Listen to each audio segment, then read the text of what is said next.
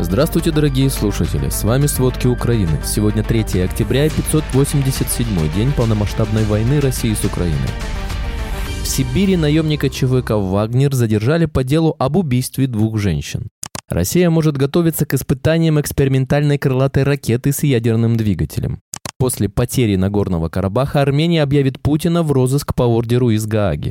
Власти России заложили в бюджет падение рождаемости до минимума с начала 1990-х годов. Три самолета аэрофлота сломались за один день. Обо всем подробней. Российские военные снова обстреляли Херсон, нанеся удар по центру города и повредив жилые дома. Об этом сообщил глава Херсонской ОВА Александр Прокудин в Телеграм. Также под обстрелом оказались населенные пункты области. Так, в Змеевке около 8 утра россияне обстреляли жилой дом. Предварительно пострадал один человек. Кроме того, ночью зафиксировано три прилета из артиллерии по Ингульцу. Уничтожены админ здания, библиотека, повреждены церковь, почта и агропредприятия. В Вилетинском в результате попаданий произошел пожар на придомовой территории. Российская армия нанесла два удара по Купинску на Харьковщине. В первом случае было попадание управляемой авиабомбой, что привело к повреждению как минимум семи жилых домов и уничтожению автомобилей гражданского населения. Примерно через час после первой атаки российская армия нанесла еще один удар. В результате этой атаки пострадали многоквартирные жилые дома и по предварительной информации одна женщина была госпитализирована. Подразделение ГСЧС ликвидирует последствия попаданий.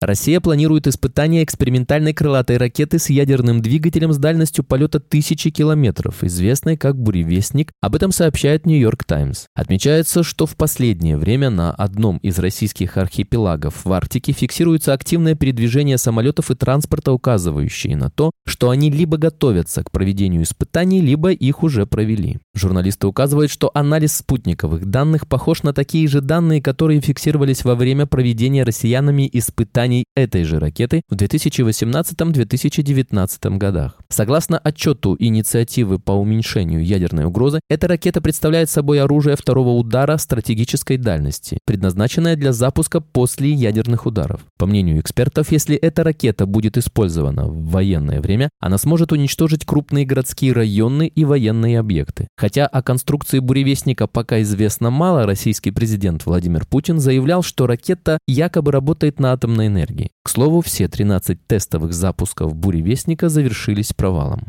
Норвегия присоединилась к 11-му пакету санкций ЕС против России, который был введен еще в июне. Как известно, скандинавская страна поддержала все пакеты санкций ЕС. Об этом сообщает сайт МИД Норвегии. В зарубежном ведомстве отметили, что страна поддержала санкции ЕС против России с некоторыми национальными коррективами. В частности, они предусматривают запрет на транзит через Россию товаров и технологий, которые могут способствовать увеличению военного и технологического потенциала России. Также был введен запрет на продажу цен ценных бумаг в любой валюте.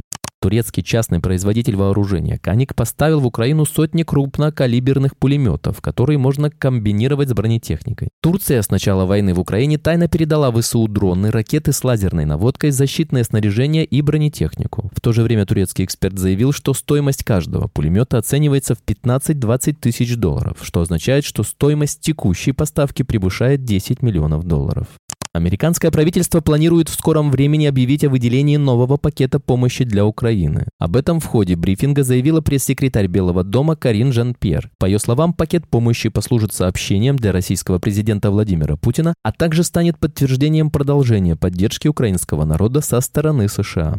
Власти Германии передали вооруженным силам Украины очередную партию военной техники и боеприпасов. Об этом говорится в сообщении немецкого правительства от 2 октября. Среди прочего, Украина получила две инженерные машины, 7 тягачей, 8 прицепов к ним, 14 вездеходов и мостоукладчик. Кроме того, немецкие власти поставили 21 автомобиль для охраны границы, радиостанции для танков «Леопард», терминалы спутниковой связи, а также более 32 тысяч боеприпасов калибра 40 мм для гранатомета. Напомним, что в середине сентября Германия объявила о выделении пакета военной помощи на 400 миллионов евро. Туда вошли 200 боевых бронированных машин, 480 мин реактивного типа АТ-2, 50 надводных дронов, системы разминирования, а также генераторы. Правительство Дании направит 100 миллионов крон, примерно 14,1 миллион долларов США, на закупку 155 миллиметровых боеприпасов для сил обороны Украины. Об этом заявил министр обороны Дании Тройлс Лунд Поульсен. Отмечается, что боеприпасы будут доставлены в Украину в течение 2024 года. Напомним, недавно стало известно, что страны НАТО увеличат производство боеприпасов для Украины и собственных нужд. Также сообщалось, что США планируют нарастить производство снарядов для обеспечения Украины. Украина получила от Польши первую партию отремонтированных танков «Леопард-2». Продолжается ремонт остальных машин. Напомним, по данным Forbes, за 13 недель летнего контрнаступления Украина потеряла в боях менее десятой части поставленных союзниками танков «Леопард-2». Также сообщалось, что Канада выделит Украине дополнительную партию танков «Леопард-2». В июле Германия передала Украине новую военную помощь с первыми танками «Леопард-1А5», а в августе Германия подтвердила передачу Украине дополнительной партии танков «Леопард-1». Парламент Армении на заседании 2 октября ратифицировал Римский статут, на основе которого работает Международный уголовный суд. Республика присоединилась к 123 странам мира, которые будут обязаны арестовать Владимира Путина по ордеру МУС, если он прибудет на их территорию. За ратификацию проголосовали 60 депутатов от правящей фракции «Гражданский договор». 22 депутата от оппозиционных фракций «Армения» и «Честь имею» проголосовали против, передает спутник Армения. 11 сентября Пашинян сообщил, заявил, что Армения начала ратификацию Римского статута для расследования событий в Нагорном Карабахе. По его словам, вовлечение суда в Гааге существенно усилит безопасность Армении, когда ОДКБ не выполнила и не выполняет свои обязательства. Премьер отметил, что Ереван не может игнорировать происходящее и ничего не делать.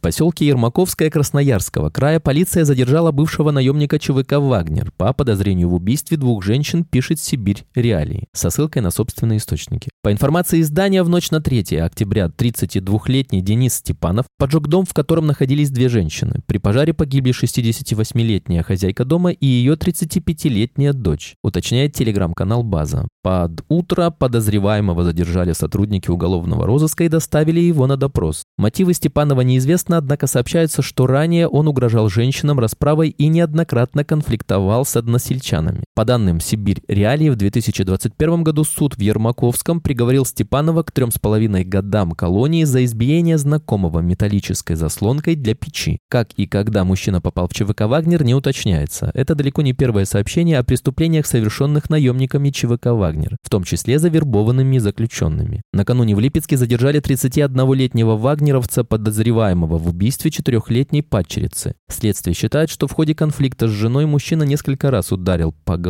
ее дочь от первого брака. Девочка скончалась до приезда скорой.